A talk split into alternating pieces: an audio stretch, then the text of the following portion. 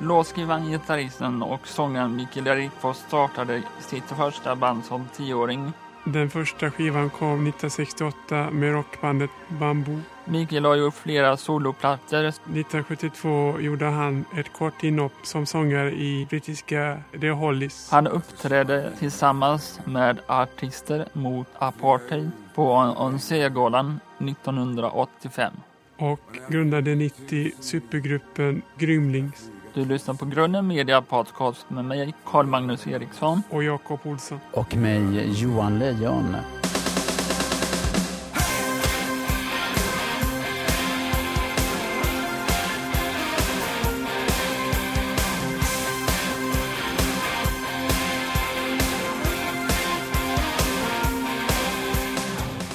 Vi är väldigt glada att få välkomna Mikael Rickfors till podden. Hej på er.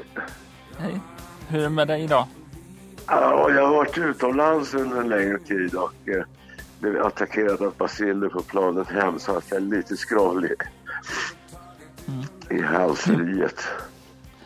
Vad gjorde du utomlands? Ja, faktiskt, eh, normalt så spelar vi och sjunger va? men den här gången så valde vi att inte göra någonting. Så att vi har bara sovit och, eh, och skrivit lite och eh, pillat lite på idéer och sånt. Mm. Men vi har, vi har legat raklånga i en månad typ. Jag ville bara säga att eh, jag kollade på den Vinga-låtar och eh, jag tycker den är helt fantastiskt bra och eh, vill du berätta hur låten kom till? Alltså ja, det är lite rolig historia därför att eh, den kom ju till då i slutet på 80-talet där under den värsta yuppie-eran. Jag vet inte om ni kommer ihåg det. Alla, alla gick omkring i s- sidenkostymer och bakåtkammat hår och åkte Porsche och pratade i mobiltelefoner och alla. Eh, men i alla fall, jag hade varit bort utomlands då under en längre tid, i Amerika bland annat. Och eh, träffade en god vän som också hade bott utomlands faktiskt i Frankrike under 12-14 år som inte hade sett varandra. Vi kom gående på Dalagatan i Stockholm utanför är en fin restaurang där. Vi stötte ihop med varandra och sa wow, hej. Så, eh, så vi slank in där och började prata minnen och eh, tiden gick och det började bli stängningsdags och vi kom tänkte att nu måste...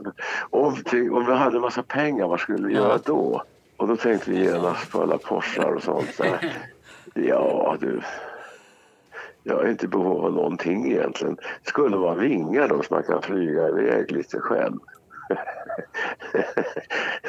och vi fortsatte att prata om det där och eh, personalen började ställa upp borden på, eller stolen på, bord, eh, på borden och, och började stänga ihop. Men jag skrev ner i alla fall texten på duken och tog med mig duken hem och på, senare på natten så skrev jag eh, ut den här idén. Liksom jag bodde alldeles runt hörnet. Så den kom till på det viset. vilken, eh, vilken fin scen. Det är ju nästan som, eh, som en film eller något sånt. Ja, ja. Så här, någon, musik, ja, någon musikfilm eller sånt där när någon Ja. bara får en kreativ och bara skriver hela verket på en kvart. ja precis. Eh, Jag borde ha sparat duken, det gjorde jag inte. Nej, du hade kunnat sälja den på auktion eller något. Ja, precis. Var är musikvideon inspelad?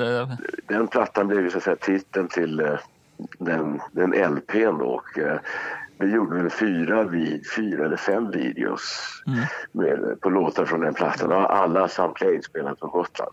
För ni står ju där på en rockklubb och spelar och så är det på Gotland eller var är det någonstans? Ja, det, det var Gotland. Det- Jag tror att den hette Till minnet av... Ja, tusan hette? Det är en gammal, gammal. Allt, alla eh, hus är ju så himla gamla i, i Visby. Men det, men det är sån här gammal, eh, kan det vara 1500-1600-tals kåk.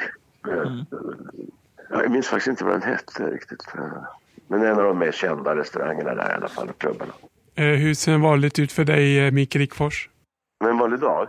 Ja, Ja, ingen är den andra lik kan jag säga till att börja med. Men eh, försöker hitta någon slags rutin för att det är väl det som, som är eh, det mest effektiva när, man liksom ska skriva och spela in. Jag har en studio här på huset där jag bor. Och tanken är att man ska sitta där i alla fall några timmar om dagen. Jag tänker på Strindberg fick ju frågan eh, hur gör du när du skriver? Och då, svarade han, skulle jag skriva på, på, um, bara på inspiration. Då skulle jag inte få ett dugg gjort. Nej. Så att, ta- tanken är väl att man, ska, att man ska sitta där tills man inte orkar sitta längre. Och då kanske, får, då kanske man får något gjort. Mm. Hur länge brukar du sitta i studion? Alltså det beror på. Det kan, det kan gå perioder. Jag, jag, jag minns uh, jag hade en sån otroligt uh, kreativ period. Jag inte liksom tog av mig morgonrocken på en vecka. Utan det var natt och dag liksom. Sen kan det gå långa perioder. Jag ett dugg. Det är ju härligt när man är i sådana kreativa ruscher. Liksom. Ja, ja, precis. Nu har jag samarbetat med en fantastisk göteborgare för övrigt. Som sitter eh, i Göteborg och vi, ska spela, vi håller på att spela in en ny skiva för, efter mycket om och men. Okej. En Och- fantastisk göteborgare alltså. Ja, han är hur bra som helst. Har han något namn eller är det lite hemligt? Nej, Martin Karlgren heter han. Ni kanske känner. Han är jävligt duktig och eh, jag hoppas att vi har, vi har lyckats få ihop två eller tre låtar nu så att, så att jag hoppas att eh, vi kan fortsätta vara kreativa tillsammans och att det verkligen blir någonting av den här gången. Så att säga. Har du någon favoritlåt som du älskar att framföra av alla det du har skrivit? Om det jag har skrivit? Ja, Ja, alltså det, jag vet inte. Det finns, det finns ju um, det finns mycket låtar och eh, det, jag lyssnar väl sällan på dem själv. Men faktum är att jag satt och lyssnade på, på flyget hem nu så, så att jag lyssnar på det. finns, eh, det finns ganska många. Eh, det är faktum att det är de som, som inte har blivit så kallade hitlåtar som jag tycker bäst om. Det finns en låt som är en, en duett med Sanne Salomonsson som heter Road of No Return som jag tycker väldigt Och sen finns det en som heter... Uh, ah, det, det, finns, det, finns det finns några stycken. Road, Förlåt, vad sa du? road with, vad, vad sa du? Road of No Return Ro- med Sanne Salmonsson i alla Ja, fall. ja, just det. Precis. jag lyssnar på Vingar på lunchen och så satt jag och lyssnade på The Holly när du var med där Ja. och så på ANC-galan. Ja, just det. Mm. Ja, det var en upplevelse. Adelsegården var en fantastisk upplevelse faktiskt. Ja, det är ju en otrolig samling eh, artister som Ja, eh, det- medverkade där. Mm. Vad... Ja, eh, ja, det var näst, nästan alla som var aktiva på den tiden. Var Ja, med. verkligen.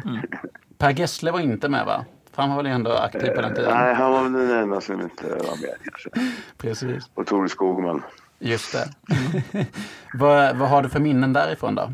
Ja, alltså minnet är ju, är ju just att man kan så att säga gå ihop ett, ett gäng och, och göra väldigt mycket nytta bara genom att sjunga och spela. Och att man liksom får, eh, får en känsla att man gjort något liksom, som, eh, som så att säga ligger kvar i historien. Och därifrån från det så eh, blev, blev jag inspirerad av att starta en skola i, nu ringer här, en skola i, i Afrika som har hållit på med i 10-15 år Okej. och sponsrade. Och, eh, det gör jag inte längre men det hållit på ganska länge så att eh, och det fungerar jättebra fortfarande. Det är fantastiskt. Gud vad kul. Mm. Ja, eh, låg den här skolan i, i Sydafrika eller i någon annan nation Nej, på i kontinenten? Kenya. Vad sa du? Kenya var det. I Kenya. Kenya. Okej. Ja, så att, Gud. och det är väldigt fina minnen därifrån också. Hela huset är dekorerat med afrikansk konst.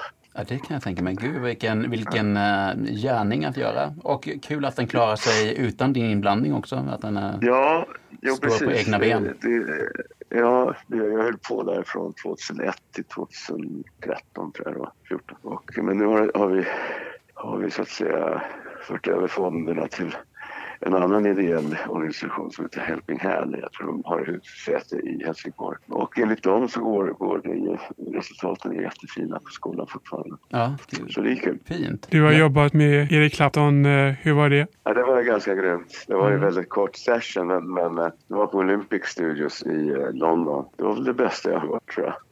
Otroligt professionell och, och, och ödmjuk. Och fantastisk upplevelse. Vi gick ut och käkade middag, han och jag, Paul Jones. Och då var de bordsbön och beställde in Ramlösa. Just det. Det var, det var efter hans bildår då.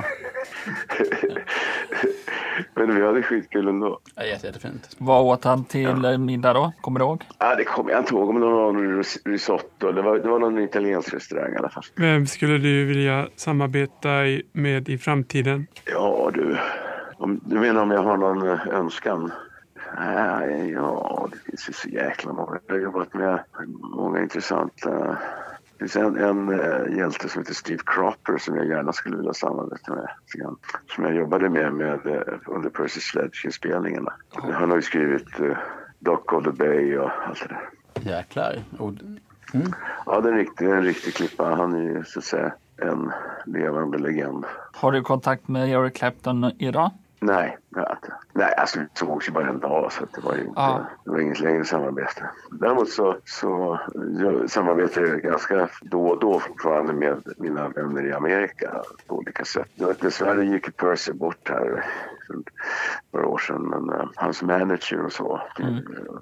lever fortfarande. Så vi har en del projekt på gång. Wait, wait. Nej, vi har, vi har, alltså han vill ju att jag ska komma till, till Los Angeles eller Hollywood och göra en, göra en uh, American record som han, på, som han säger. Men jag har inte, jag har inte, jag har inte blivit av. Men det kanske det blir, jag vet aldrig. Spännande. Ja, jo, det är alltid kul. Känner du till miljöaktivisten Greta Thunberg? Ja, den lilla flickan. Ja. ja. Som strejkar utanför riksdagshuset. Vad sa du? Som strejkar utanför riksdagshuset. Ja, just det. Eh, tänker du själv på miljöpåverkan? Absolut, det, det måste jag säga att eh, jag, vi hade ju, jag startade ett, eh, ett företag som, som, som tillverkade barnkläder och då valde vi att tillverka det i, i, eh, i bambuviskos. Mm, just det. Och, mm. Istället för bomull och så. Ja, precis. Vad, vad vi då fick reda på att bomullen är ju en riktig miljöbov. Mm. Alltså det går ju åt ofantliga mängder med vatten för en t-shirt. Mm. Mm. Talar om flera kubik liksom för att få fram en t-shirt och alla kemikalier och gifter för att rena och, och sen dessutom färger. Och så är inte fallet med, med en bambu, bambuviskos. Den växer ju själv så att säga. Ja. Men, men eh, vi var kanske lite tidigt ute med det dessvärre så att vi, vi eh, la ner det. Men nu börjar det komma. Ja, det finns mer och mer sånt där. Men ja, vad passande precis. eftersom du skivdebuterade med eh, rockbandet Bambu. Ja, Eller Bambu. Ja, var en egendomlig anledning för det. Så. Vad sa du? Det var, bara, det, var, det var nog bara en tillfällighet. Ja, annars hade ni kunnat göra någon, äm, jag vet inte, ja. cross promotion och återförenas och grejer. Absolut, det skulle man ha kunnat gjort. Ja. Jag, sk jag, skrev, jag skrev en del, eh, en del um, små korta um, vaggvisor på, som följde med på, som CD till de här pyjamasarna ja. och så vidare. Men att du, uh, startade, ja, men att du startade företag som gör barnkläder, var det en produkt av att du själv blev förälder eller kom det från någon annanstans? Ja, men, ja alltså det var ju min, min dåvarande hustru var född och uppvuxen i Afrika och mm eh, vurmade ju naturligtvis för, för barn och barns hälsa som inte... Och det var mycket därför vi startade skolan i, i, i Afrika också. Men att det liksom går ju hand i hand där att, eh, att uh, man måste vara otroligt försiktig alltså med miljön och det visar sig ju mer och mer att det är ett otroligt aktuellt och uh, viktigt ämne som man inte får nonchalera hur som helst längre. Mm. Så det är klart, Ja, men precis. Du var med i, i den brittiska The Hollies i början, början på 72 där du fick ersätta ja. sångaren Allan Clark. Hur var tiden ja, i The Hollies? Ja. ja, det gjorde jag ju.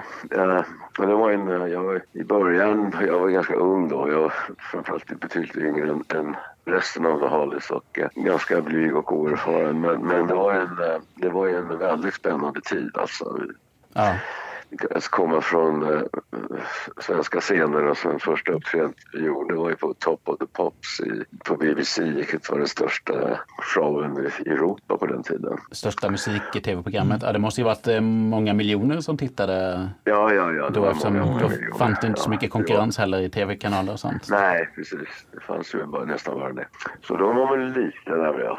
Ja, det förstår jag. Ja. Men, nej, men det, det, gick ju bra. Vi jobbade ju väldigt mycket, turnerade runt hela världen och jobbade väldigt, om när vi inte turnerade så jobbade vi väldigt mycket på Abbey Road Studios uh, som är en fantastisk institution kan man nästan uppleva det som. Um, och uh, ja, det var ju där det hände, liksom Abbey Road, Beatles och alla spelade in det. Ja. Så kunde man träffa på nere i kantin, kantinen, lunchen. Då stod det några fina gulliga damer där som serverade steak and kidney pie. och då kunde Paul McCartney dyka ner där. Ja, Cliff Richard och ja, ja, alla egentligen. Ja, precis. Så det var ganska kul. Mm. Ja, då var väl Paul eh, helt uppe i sin solokarriär där, 72-73. Antar jag. De, eh, Beatles la väl ner 69 om jag inte minns fel, eller? Ja, ja precis. Nej, Ja. Just det, det var han och Linda som är där. Ja, precis. På med Wing, Wings eller vad det heter. Fick du träffa The Beatles och eh, Paul Ja, de McCartney? hade ju, ja, han hängde, träffade ju Beatles där. Eller träffade Paul i studion. Men eh, Ja, Paul ja. Ja, precis. eh, Beatles hade ju splittrats redan då. Oj. Ja, De precis. splittrades Nej det, var, 69. nej, det var bara Paul jag träffade. Mm. Men ändå. Ja, Historiens vingslag i, eh, på Ja, Abbey Road verkligen. Studios. Ja, det var fint. där. Det stod, en- det stod en, det är en stor byggnad här i Abbey Road. På Mm. den tiden så stod det alltid en vaktmästare med, med eh, uniform och, eh, och hatt och hälsade välkommen och frågade hur man mådde och så vidare. Det var Väldigt, fin- väldigt fint faktiskt. Ja. Är det ett stort ställe? För jag, jag, i min fantasi så ser jag det som en ganska liten eh, hål i väggen nästan. Men det kanske inte är så Nej, det är. Det är stort. Det är alltså, jag tror att det är fyra studios eh, om jag inte minns fel. Varav Mm. studio, om det är studio ett som är, den är jättestor. Och sen Mm. så vi spelar väl in i studio tre tror jag. Den är också stor. Och så är det två mindre. Ja. Så nej, men det är en stor byggnad och det är, det är liksom restaurang och sånt i källaren. Och, och så, eh, ja. Ja, okej. Ja, det är rejäla grejer. Det är inte någon liten... Uh, nej, det är, nej, det är ingen liten, liten hål i väggen. Det är det inte. Jäklar. Då Har du koll på, om- har Jimi Hendrix spelat in där? Eller blandar jag bara ihop det med Electric Ladyland-studion och blandar ihop det i mitt huvud? Du, det har jag ingen aning om Nej. faktiskt. Nej, Nej. vi, vi låter det vara eh, osagt helt enkelt. du var 23 år när du började i The Hollies. Eh, Ja, hur var det att vara så ung på turné när du var på den tiden?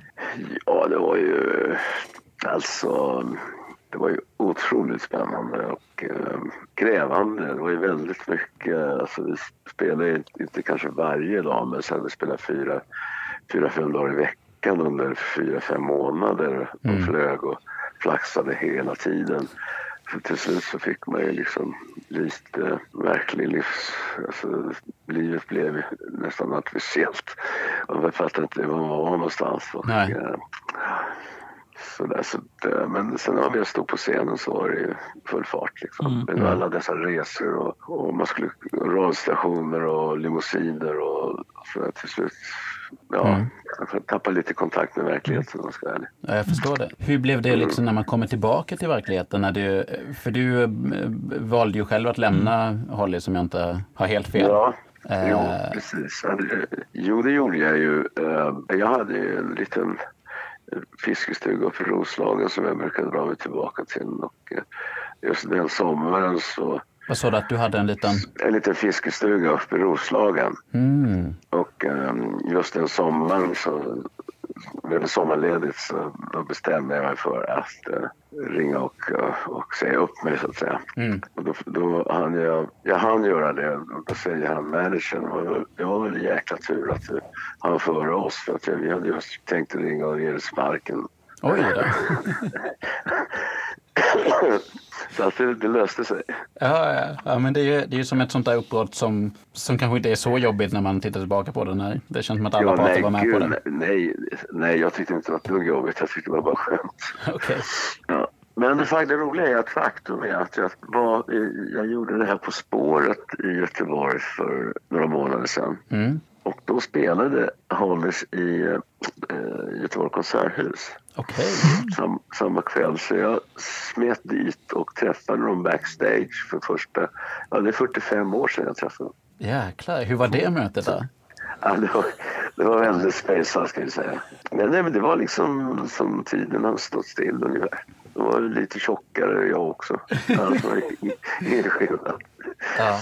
Ja, det var kul som tusan. Jag kan tänka mig det. Det är ju, lite, det är ju väldigt speciellt när man har eh, intensiva relationer med eh, någon Ja. som inte ses på många, många år. Ja, precis. 45 år, är det, det, Ja. det är några decennier. Ja, det är ett bra tag alltså. Ja. Ja. men de var ju trevliga.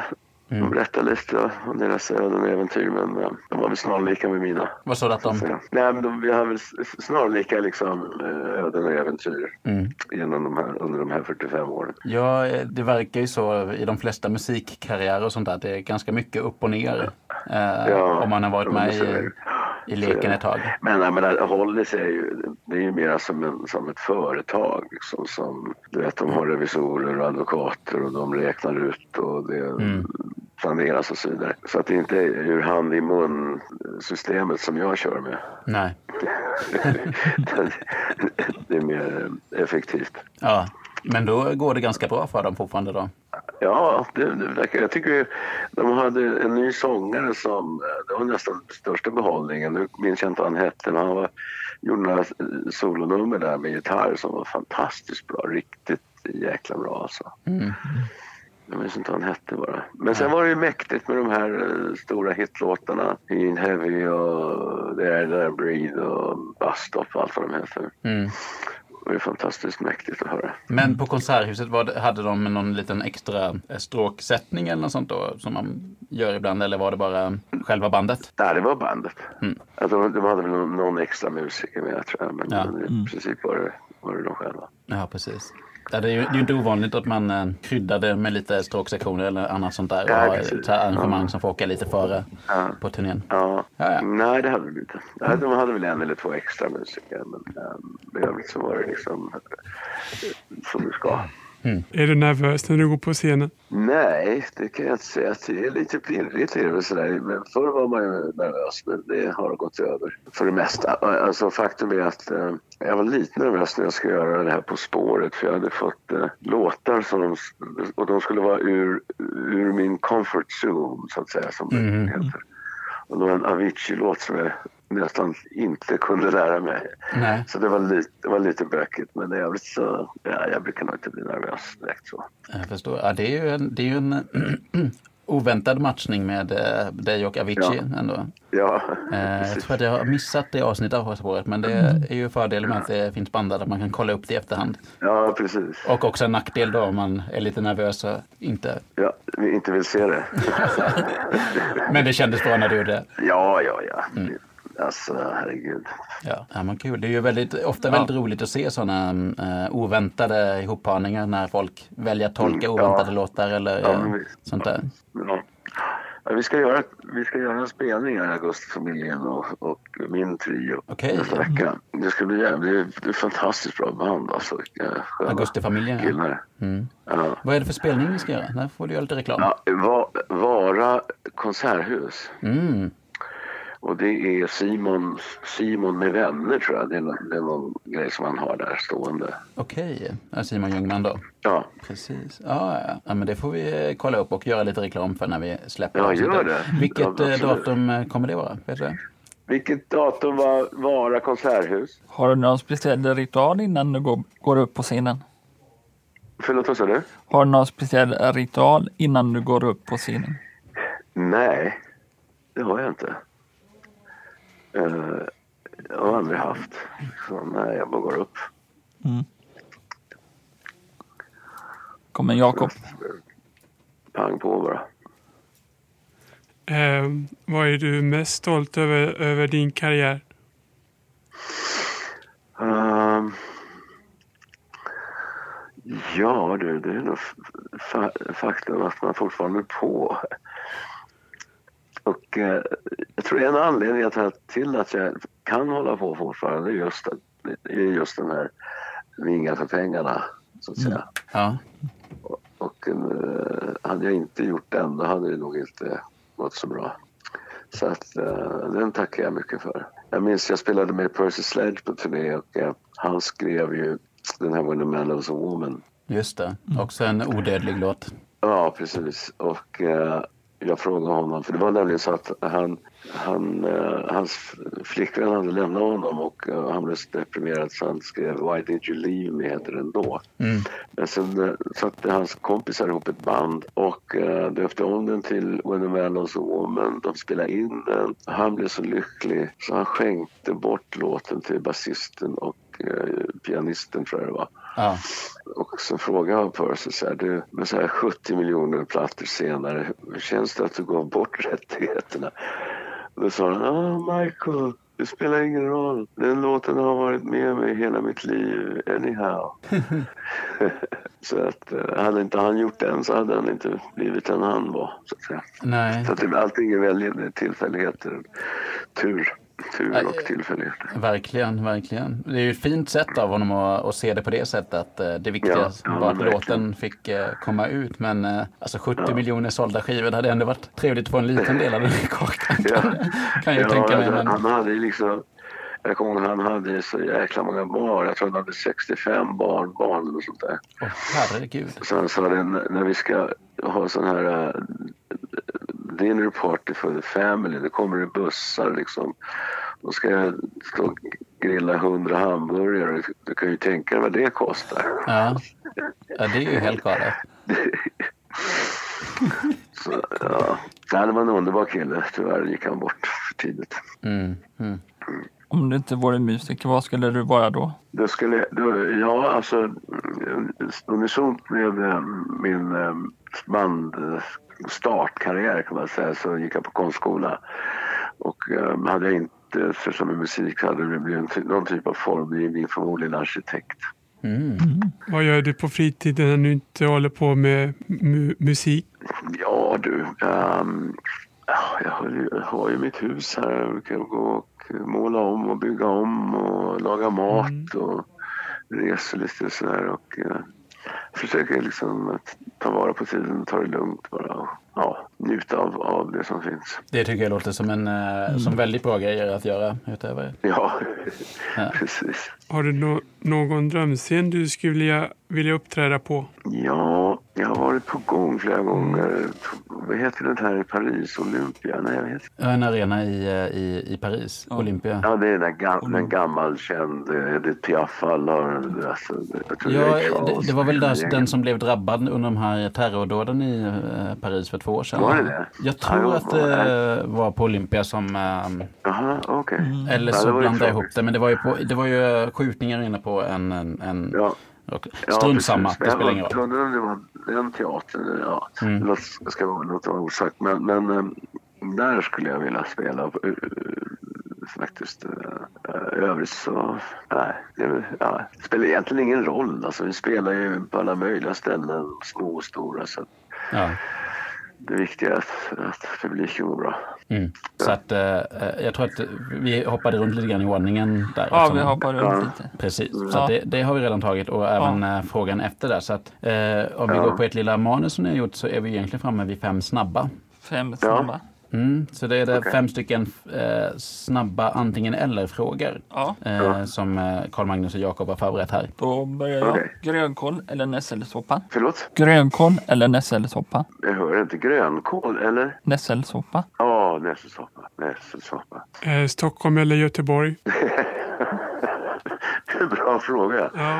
Eh, jag säger väl Göteborg. Ja. Fast Stockholm är bra också. Mm. Grymlings eller The Hollies? Ja, Grymlings. Vinyl eller, eller Spotify? Eh, vinyl. Sommar eller vinter? Sommar. Kaffe eller te? Kaffe. Och så har vi något som kallas för följdfrågan. Där du får ja. ställa en fråga vidare till nästa gäst. Ja.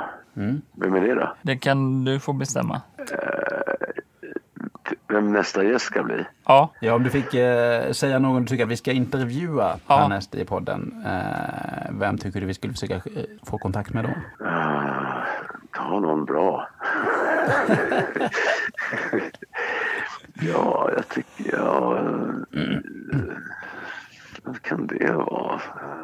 Mats Ronander. Ja, kör ja. balla. Mm. Ja, Mats Ronander då. Och om du fick skicka med en fråga från oss, eller från dig att ställa till Mats Ronander, vad skulle du fråga honom då?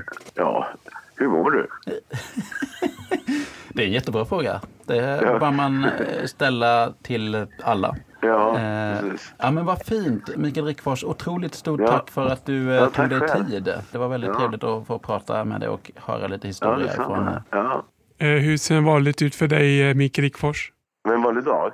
Ja. Ja, ingen är den andra lik kan jag säga till att börja med. Men eh, försöker hitta någon slags rutin för att det är väl det som, som är eh, det mest effektiva när, man liksom ska skriva och spela in. Jag har en studio här på huset där jag bor. Och tanken är att man ska sitta där i alla fall några timmar om dagen. Jag tänker på att Strindberg fick ju frågan eh, hur gör du när du skriver? Och då svarade han, skulle jag skriva på, på, bara på inspiration då skulle jag inte få ett dugg gjort.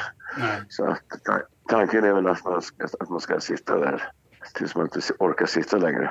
Och då kanske, får, då kanske man får något gjort. Mm. Hur länge brukar du sitta i studion? Alltså det beror på. Det kan, det kan gå perioder. Jag, jag, jag minns uh, jag hade en sån otroligt uh, kreativ period där jag inte liksom tog av mig morgonrocken på en vecka. Utan det var natt och dag liksom. Sen kan det gå långa perioder jag inte gör Det är ju härligt när man är i sådana kreativa ruscher. Liksom. Ja.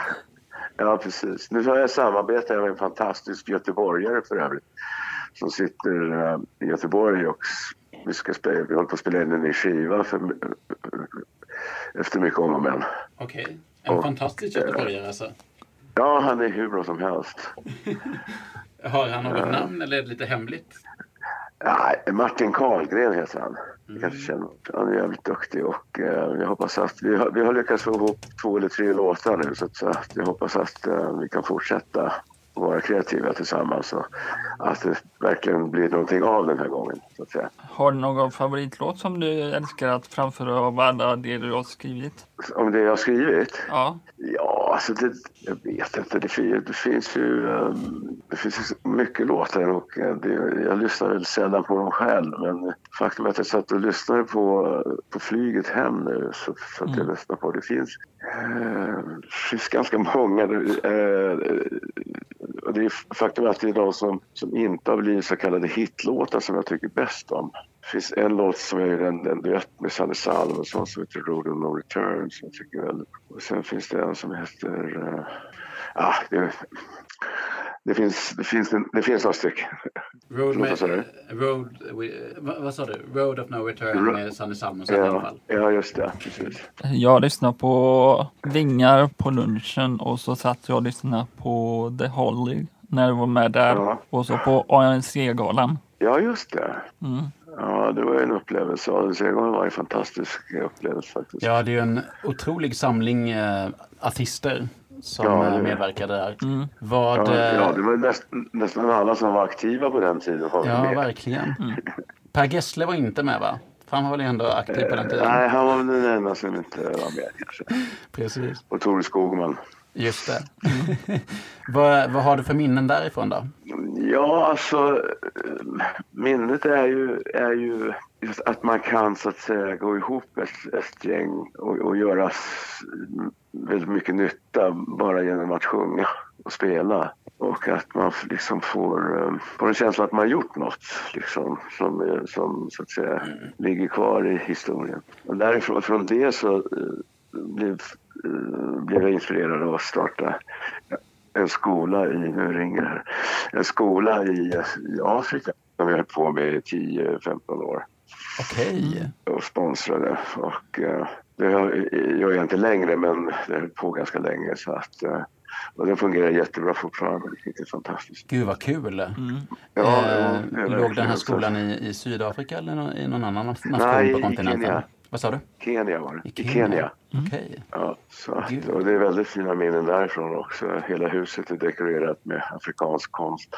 Ja, det kan jag tänka mig. Gud, vilken, vilken uh, gärning att göra. Och kul att den klarar sig utan din inblandning också. Att den uh, ja, jo, står precis. på egna ben. Det, det, ja, jag höll på där från 2001 till 2013 tror jag det var. 14. Och, men nu har, har, vi, har vi så att säga fört över fonderna till en annan ideell organisation som heter Helping Hand. Jag tror de har huvudsäte i Helsingborg. Och enligt dem så går, går det, resultaten är jättefina på skolan fortfarande. Ja, så det är kul. Fint. Du har jobbat med Erik Clapton. Eh, hur var det? Ja, det var ganska grymt. Det var en mm. väldigt kort session men, men eh, det var på Olympic Studios i eh, London. Det var väl det bästa jag har hört tror jag. Mm. Otroligt professionell och, och ödmjuk. Och fantastisk upplevelse. Vi gick ut och käkade middag, han och jag, Paul Jones. Och då var de bordsbön och beställde in Ramlösa. Just det, det var, det var efter hans vildår då. Men vi hade skitkul ändå. Ja, jätte, jättefint. Vad åt han till ja. middag då? Kommer du ihåg? Ja, det kommer jag inte ihåg. Men det var någon risotto. Det var, det var någon italiensk restaurang i alla fall. Vem skulle du vilja samarbeta med i framtiden? Ja du, om, du menar om jag har någon eh, önskan? Nej, ja, det finns ju så jäkla många. Jag har jobbat med många intressanta det finns en, en uh, hjälte som heter Steve Cropper som jag gärna skulle vilja samarbeta med. Som jag jobbade med, med uh, under Percy Sledge-inspelningarna. Han har ju skrivit uh, Dock of the Bay och allt det där. Jäklar. Mm. Ja, det är en riktig, en riktig klippa. Han är ju så att säga en levande legend. Har du kontakt med Eric Clapton idag? Nej, nej alltså vi sågs ju bara en dag så det var, inte, ja. det var inget längre samarbete. Däremot så, så jag samarbetar jag ganska då och då fortfarande med mina vänner i Amerika på olika sätt. Dessvärre gick Percy bort här för några år sedan men uh, hans manager och så mm. lever fortfarande. Så vi har en del projekt på gång. Wait, wait. Nej, vi har, vi har, alltså han vill ju att jag ska komma till, till Los Angeles eller Hollywood och göra en, göra en uh, American record som han, på, som han säger. Men jag har inte, jag har inte, jag har inte blivit av. Men det kanske det blir, jag vet aldrig. Spännande. Ja, jo, det är alltid kul. Känner du till miljöaktivisten Greta Thunberg? Ja, den lilla flickan. Ja. ja. Som strejkar utanför riksdagshuset. Vad sa du? Som strejkar utanför riksdagshuset. Ja, just det. Eh, tänker du själv på miljöpåverkan? Absolut, det, det måste jag säga. Att, eh, jag, vi hade ju, jag startade ett, eh, ett företag som, som, som tillverkade barnkläder. Och då valde vi att tillverka det i, i, eh, i bambuviskos. Mm, just det. Och, eh, Istället för bomull Ja, precis. Vad, vad vi då fick reda på att bomullen är ju en riktig miljöbov. Mm. Alltså det går ju åt ofantliga mängder med vatten för en t-shirt. Mm. Mm. talar om flera kubik liksom för att få fram en t-shirt och alla kemikalier och gifter för att rena och, och sen dessutom färger. Och så är inte fallet med, med en bambu, bambuviskos där den växer ju själv så att säga.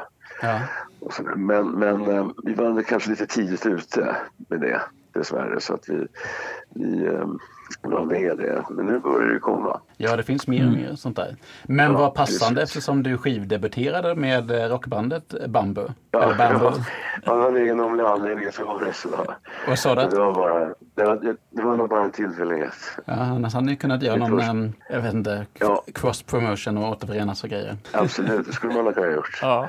Jag, sk jag, skrev, jag skrev en del, eh, en del um, små korta um, vaggvisor på, som följde med på, som CD till de här pyjamasarna ja. och så vidare. Men att du, uh, startade, ja, men att du startade företag som gör barnkläder, var det en produkt av att du själv blev förälder eller kom det från någon annanstans?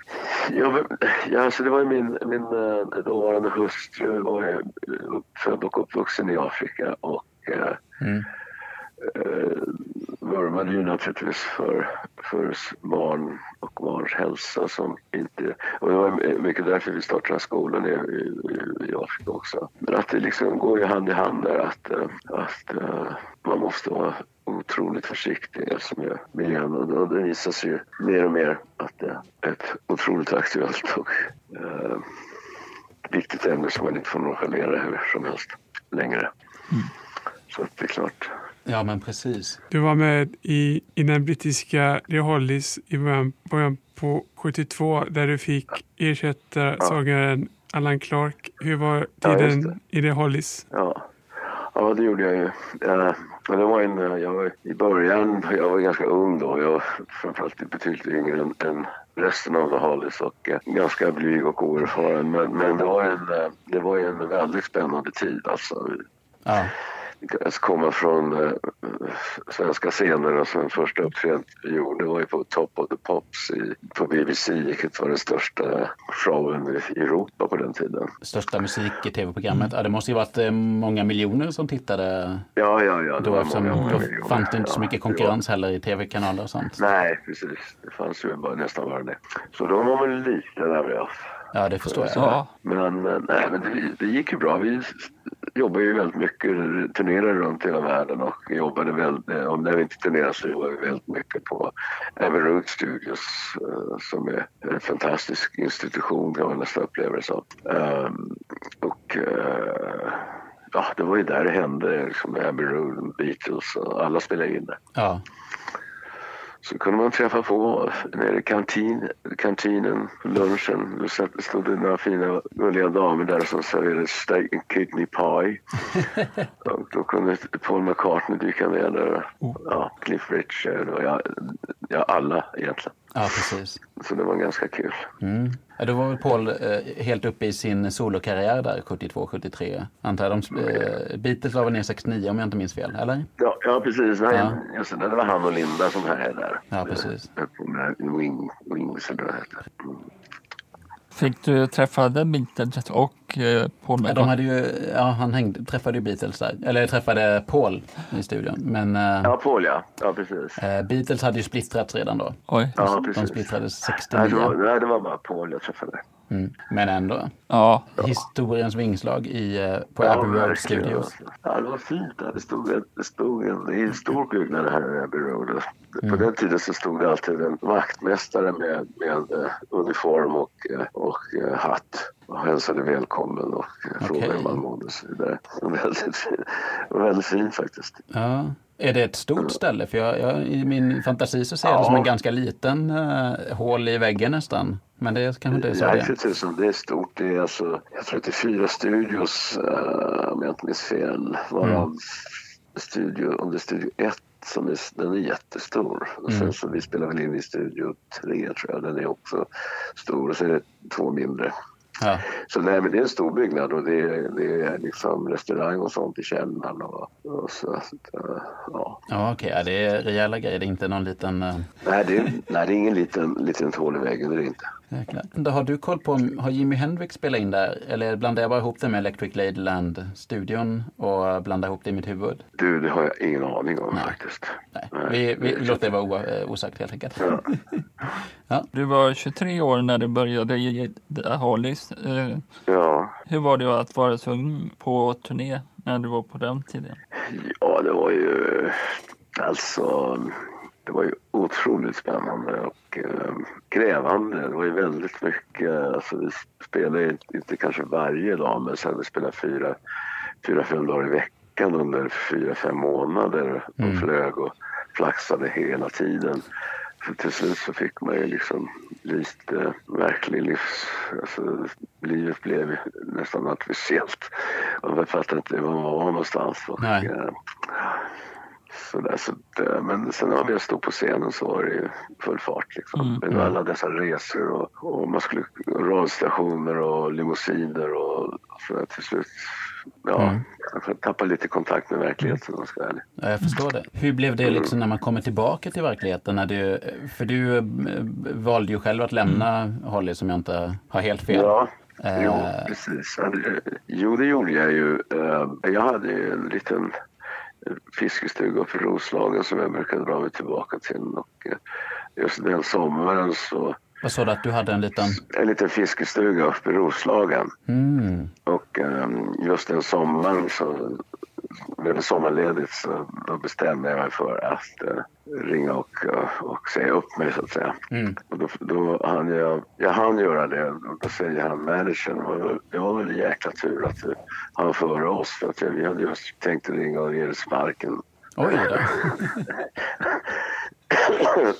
så att det, det löste sig. Ja, ja. ja men det är ju det är ju som ett sånt där uppbrott som, som kanske inte är så jobbigt när man tittar tillbaka på det. När det känns som att alla Ja, parter nej, var med gud, på det. nej, nej, jag tyckte inte det var ett dugg jobbigt. Jag tyckte det var bara skönt. Okej. Ja. Men det, roliga är att faktum är att jag, var, jag gjorde det här På spåret i Göteborg för några månader sedan. Mm. Och då spelade Hollis i, eh, Göteborg konserthus. Okej. Sam, samma kväll. Så jag smet dit och träffade dem backstage för första... Ja, det är 45 år sedan jag träffade dem. Jäklar, hur var det mötet då? Ja, det, var, det var väldigt spejsat ska vi säga. Men, nej, men det var liksom som tiden har stått still ungefär. Då var det lite tjockare jag också. Annars var det ingen skillnad. Ja. Ja, det var kul som tusan. Jag kan tänka mig det. Det är ju, lite, det är väldigt speciellt när man har eh, intensiva relationer med eh, någon Ja. som inte ses på många, många år. Ja, precis. 45 år, är det, det, Ja. det är no- några decennier. Ja, det är ett bra tag alltså. Ja. Ja. men de var ju trevliga. Mm. De berättade lite om deras öden och äventyr, men eh, de var väl snarlika med mina. Vad sa du att de... Nej, men de, vi har väl snarlika liksom, eh, öden och äventyr Mm. genom de här, under de här 45 åren. Ja, eh, det verkar ju så i de flesta musikkarriärer och sånt där. Det är ganska mycket upp och ner. Eh, Ja, om man har varit med i. i leken ett tag. Men jag menar, Hollis är ju, det är ju mer som, en, som ett företag. Liksom, som, du vet, de har revisorer och advokater och de räknar ut och det Mm. planeras och så vidare. Så att det inte är ur hand i mun systemet som jag kör med. Nej. det är mer effektivt. Ja. Men då går det ganska bra för dem fortfarande då? Ja, det, det verkar, jag tycker de hade en ny sångare som, det var nästan största behållningen. Nu minns jag inte vad han hette, men han var, gjorde några eh, solonummer där med gitarr som var fantastiskt bra. Riktigt jäkla bra alltså. Mm. Jag minns inte vad han hette bara. Men sen var det ju mäktigt med de här eh, stora hitlåtarna. In Heavy och There There Breathe och Bus Stop och allt vad de heter. Mm. Det var ju fantastiskt mäktigt att höra. Men på Konserthuset var det, hade de någon liten extra eh, stråksättning eller något sånt då som man gör ibland eller var det bara själva bandet? Nej, det var bandet. Mm. Alltså, de, de hade väl någon, extra musiker med tror jag. Men, Ja. men i princip var det, var det de själva. Ja, precis. Ja, det är ju det är inte ovanligt att man eh, kryddar det med lite stråksektioner eller annat sånt där. Och Ja, precis. ett arrangemang som får åka lite före Ja. på turnén. Ja. Ja, ja. Nej, det hade de inte. De hade väl en eller två extra musiker. Men um, i övrigt så var det liksom eh, som det ska. Är du nervös när du går på scenen? Nej, det kan jag inte säga. Det är lite pirrigt. Men förr var man ju nervös, men det har gått över för det mesta. Alltså faktum är att eh, jag var lite nervös när jag skulle göra det här På spåret för jag hade fått eh, låtar som de, och de skulle vara ur, ur min comfort zone så att säga som Mhm. det heter. Och det var en Avicii-låt som jag nästan inte kunde lära mig. Nej, Så det var lite, det var lite bökigt men i övrigt så, ja, jag brukar nog inte bli nervös direkt så. jag förstår. Ja, det är ju en, det är ju en oväntad matchning med eh, dig och Avicii ändå. Ja, Eh, jag tror att jag har missat det avsnittet av På spåret men det är ju fördelen med att det finns bandat att man kan kolla upp det i efterhand. Ja, precis. Och också en nackdel då om man är lite nervös och inte. Ja, vi inte vill se det. Men det kändes bra när du gjorde det. Ja, ja, ja. Alltså, herregud. Ja, ja men kul. Det är ju väldigt, ofta väldigt roligt att se sådana uh, oväntade ihopparningar när folk väljer att tolka Mm, oväntade ja. låtar eller Ja, eh, sånt där.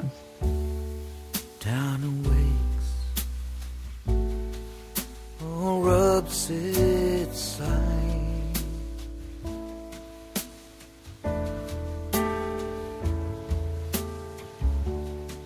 Dawn is breaking soundlessly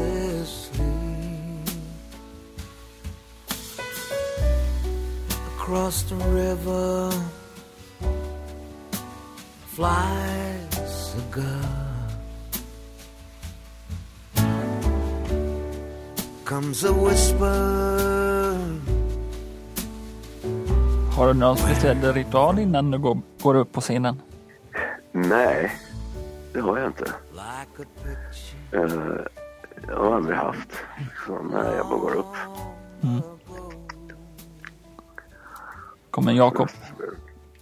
Pang på bara. Eh, vad är du mest stolt över, över din karriär? Ehm, ja, du, det är nog fa- faktum att man fortfarande är på.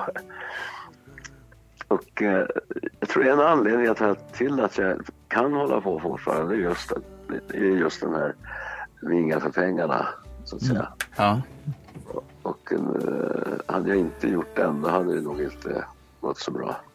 Så att eh, den tackar jag mycket för. Jag minns jag spelade med Percy Sledge på turné och eh, han skrev ju den här When a Man Loves a Woman. Just det. Också en odödlig låt. Ja, precis. Och eh, jag frågade honom, för det var nämligen så att han, han, eh, hans flickvän hade lämnat honom och eh, han blev så deprimerad så han skrev Why did you leave me heter den då. Mm.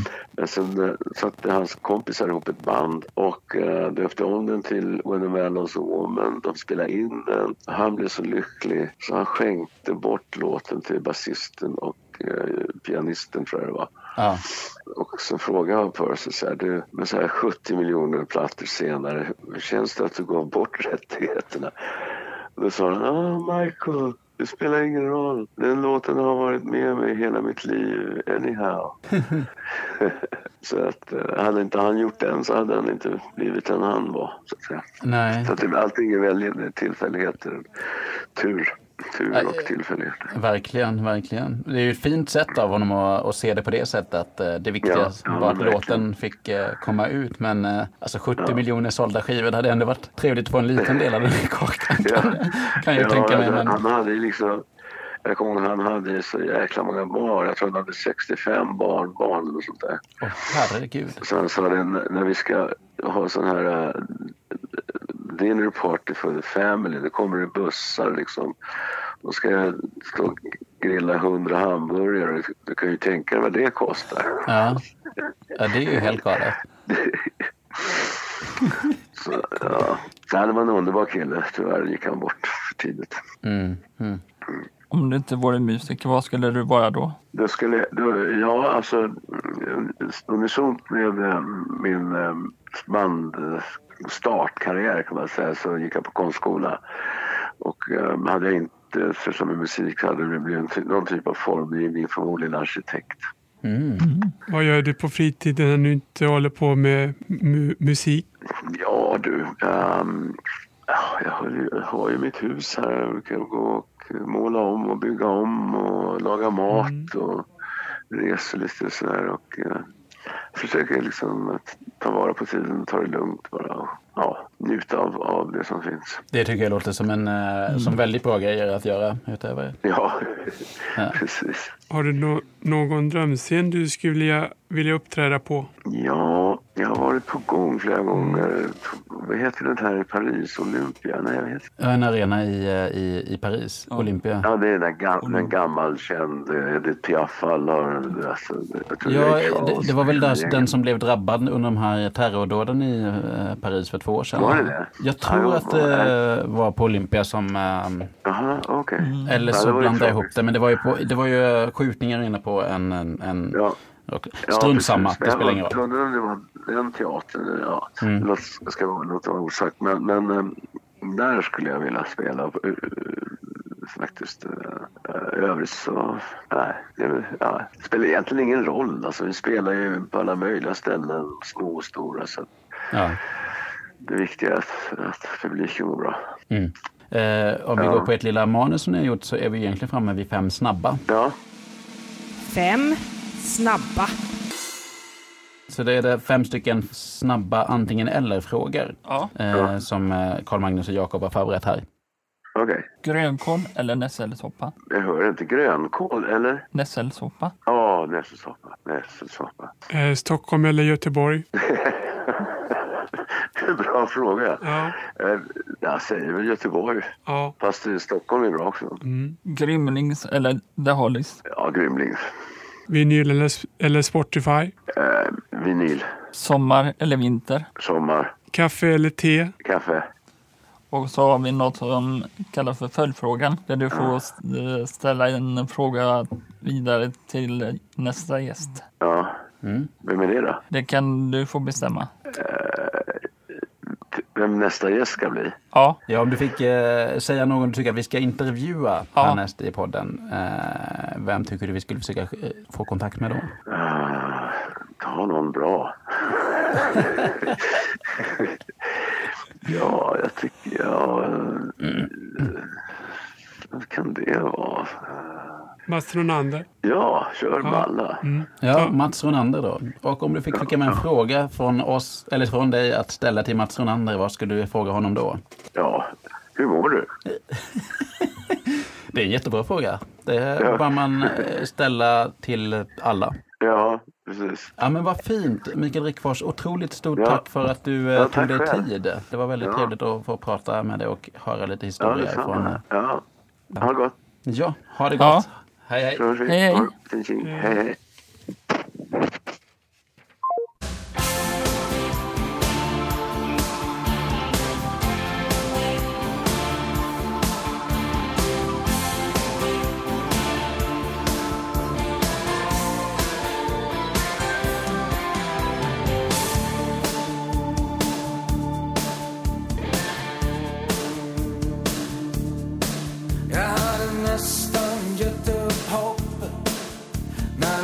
hon ner hos mig. Hon vann i långa loppet men var ingenting mot dig. Hon sa jag ser att du tänker att du har